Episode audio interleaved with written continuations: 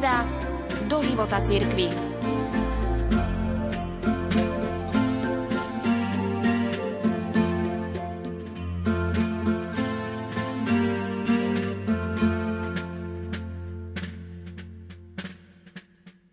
Vatikanista Andrea Tornieli spomína na slova, ktoré Benedikt XVI vyslovil deň po svojom zvolení.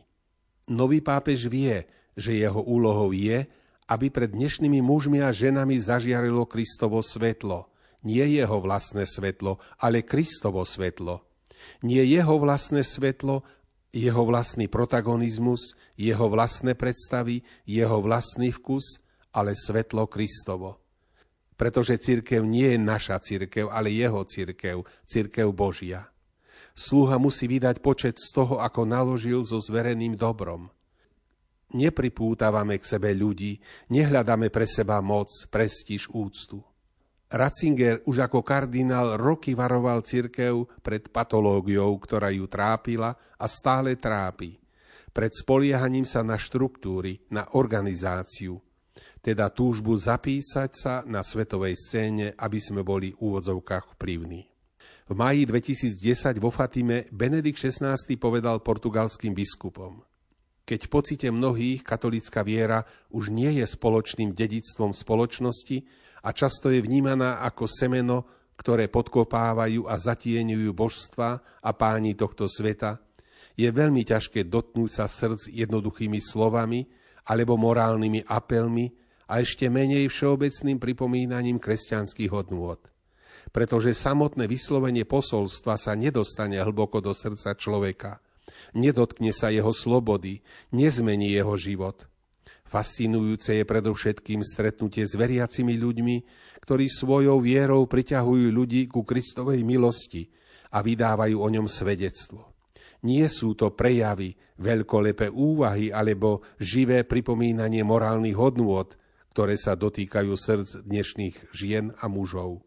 Dnešná církev nemôže pomýšľať na to, že by žila v nostalgii za významom a mocou, ktorú mala minulosti. Benedikt XVI kázal a svedčil o dôležitosti návratu k tomu podstatnému, k cirkvi bohatej len na svetlo, ktoré slobodne prijíma od svojho pána. Jozef Ratzinger ešte ako prefekt kongregácie pre náuku viery počas katechézy v decembri 2000 povedal, že keď sa hovorí o novej evangelizácii v sekularizovaných spoločnostiach, je potrebné vyhnúť sa pokušeniu netrpezlivosti, pokušeniu hneď sa usilovať o veľký úspech, o veľké počty, pretože to nie je Božia metóda. Nová evangelizácia nemôže znamenať okamžite prilákať novými, rafinovanejšími metódami veľké masy, ktoré sa vzdialili od cirkvi. Samotné dejiny cirkvy učia, že veľké veci sa vždy začínajú od malého zrnka a masové hnutia sú vždy pominutelné. Pretože Boh nepočíta s veľkými číslami. Vonkajšia moc nie je znakom jeho prítomnosti. Väčšina Ježišových podobenstiev poukazuje na túto štruktúru Božieho pôsobenia a reaguje tak na obavy učeníkov, ktorí od Mesiaša očakávali celkom iné úspechy a znamenia – úspechy, aké pánovi ponúkol Satan. Kresťania, pripomenul ďalej Benedikt XVI, boli malé spoločenstva roztrúsené po celom svete podľa svetských kritérií bezvýznamné. V skutočnosti boli semenom, ktoré preniklo do cesta znútra a nieslo v sebe budúcnosť sveta. Nejde teda o zväčšovanie priestorov cirkvy vo svete. Nehľadáme publikum pre seba, Nechceme zväčšovať moc a rozširovať naše inštitúcie, ale chceme slúžiť dobru ľudí a ľudstva tým, že dáme priestor tomu, ktorý je život. Toto vyvlastnenie seba samého tým, že ho ponúkneme Kristovi za spásu ľudstva, je základnou podmienkou skutočnej oddanosti Evanieliu. Práve toto vedomie sprevádzalo kresťana, teológa, biskupa a pápeža Benedikta XVI počas celej jeho dlhej existencie. Viedenský arcibiskup kardinál Christoph Schönborn označil katechizmus katolíckej cirkvi medzi veľké dedictvo Benedikta XVI. Druhý vatikánsky koncil sa na rozdiel od Tridentského koncilu nerozhodol vydať vlastný katechizmus. Koncilové dokumenty boli svojím spôsobom sami o sebe veľkou katechézou cirkvy. 20 rokov po koncile začali mnohí vidieť veci inak. Biskupská synoda v roku 1985 medzi svojimi návrhmi formulovala aj jeden, ktorý pápeža vyzýval na vypracovanie katechizmu druhého vatikánskeho koncilu. Vtedy sa o ňom hovorilo ako o kompendiu. Vyhýbalo sa výrazu katechizmus, nebol totiž dobre vnímaný. Dezorientácia, ktorá bola v pokoncilovom období pociťovaná na mnohých stranách, bola rozhodujúca pre formuláciu prianí synodálnych odcov. Kardinál Ratzinger usporiadal v Lyone a v Paríži konferenciu o kríze katechézy. Vo svojej prednáške sa venoval nielen téme krízy hlásania viery, ale predstavil aj program obnovy cirkevnej katechézy. Vychádzal z rímskeho katechizmu z roku 1566 a jeho záujmom bolo predstaviť vieru cirkvy v celej jej kráse a nepolemickým spôsobom. Bolo prekvapením, že v čase plnom teologických sporov cirkev predložila výklad viery, ktorý sa úplne zriekol polemiky a plne sa spoliehal na žiarivú silu pozitívneho vyjadrenia viery. Ratzingerové konferencie v Lyone a Paríži boli silným impulzom, ktorý povzbudil synodálnych odcov, aby požiadali pápeža Jana Pavla II., aby niečo podobné zvážil aj pre našu dobu. V roku 1986 začal pápež Jan Pavol II žiadosť synody realizovať. Vedením projektu poveril kardinála Ratzingera. Bola vytvorená komisia 12 kardinálov a biskupov, na čele ktorej stál kardinál Ratzinger, a redakčná rada zložená zo siedmých diecéznych biskupov. Vedenie kardinála Ratzingera, jeho duch a jeho inšpirácia boli rozhodujúce. Veril, že napriek pluralite kultúr a náboženských presvedčení jestvuje reálna možnosť, že jednota vo viere umožňuje aj spoločné vyjadrenie tejto jednoty. Význanie viery je základom od najstarších čias cirkvy. Sviatosti sú dverami, ktorými milosť vstupuje do nášho života. Desatoro je istým orientačným bodom šťastného života. Modlitba pána predstavuje pôvodné meradlo a formu všetkých našich modlitieb. Tak vyzerá štruktúra tejto knihy viery.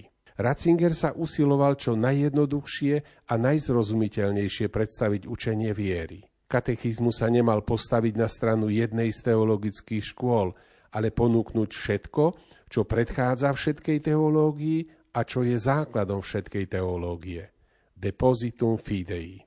Katechizmus sa nemal stať suchou, abstraktnou, doktrinálnou štruktúrou, ale mal odhaliť niečo z krásy viery. Pod jeho vedením, neustálým povzbudzovaním a duchovným odcovstvom sa dielo stalo tým, čím sa neskôr stalo po vyhlásení pápežom Janom Pavlom II.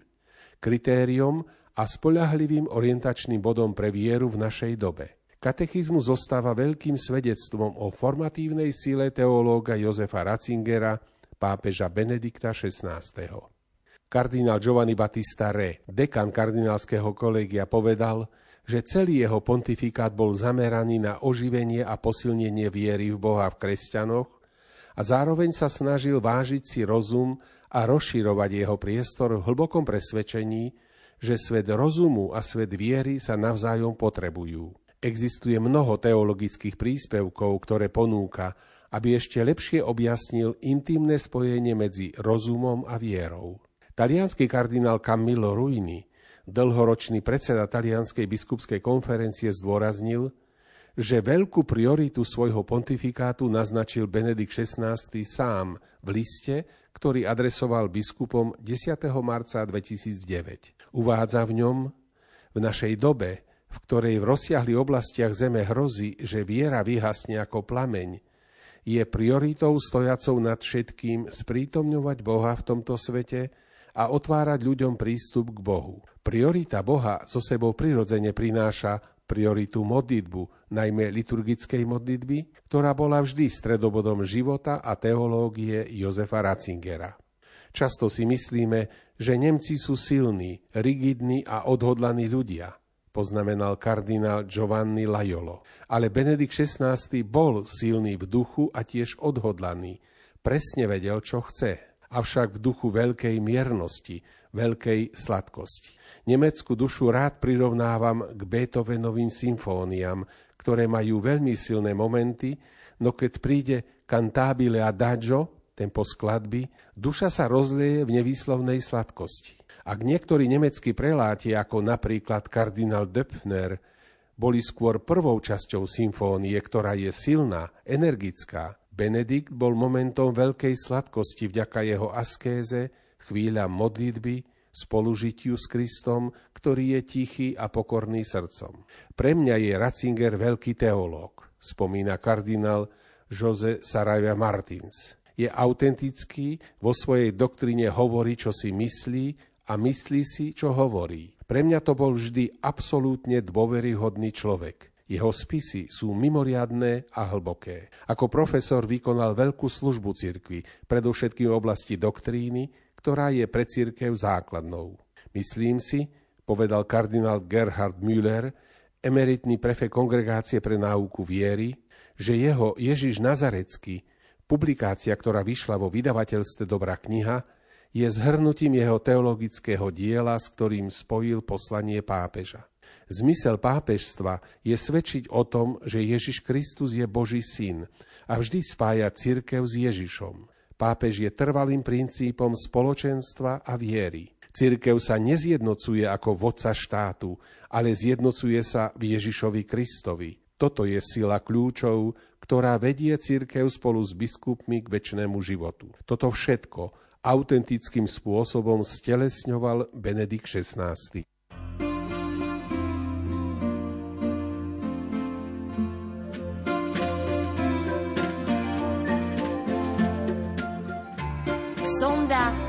Života církvy.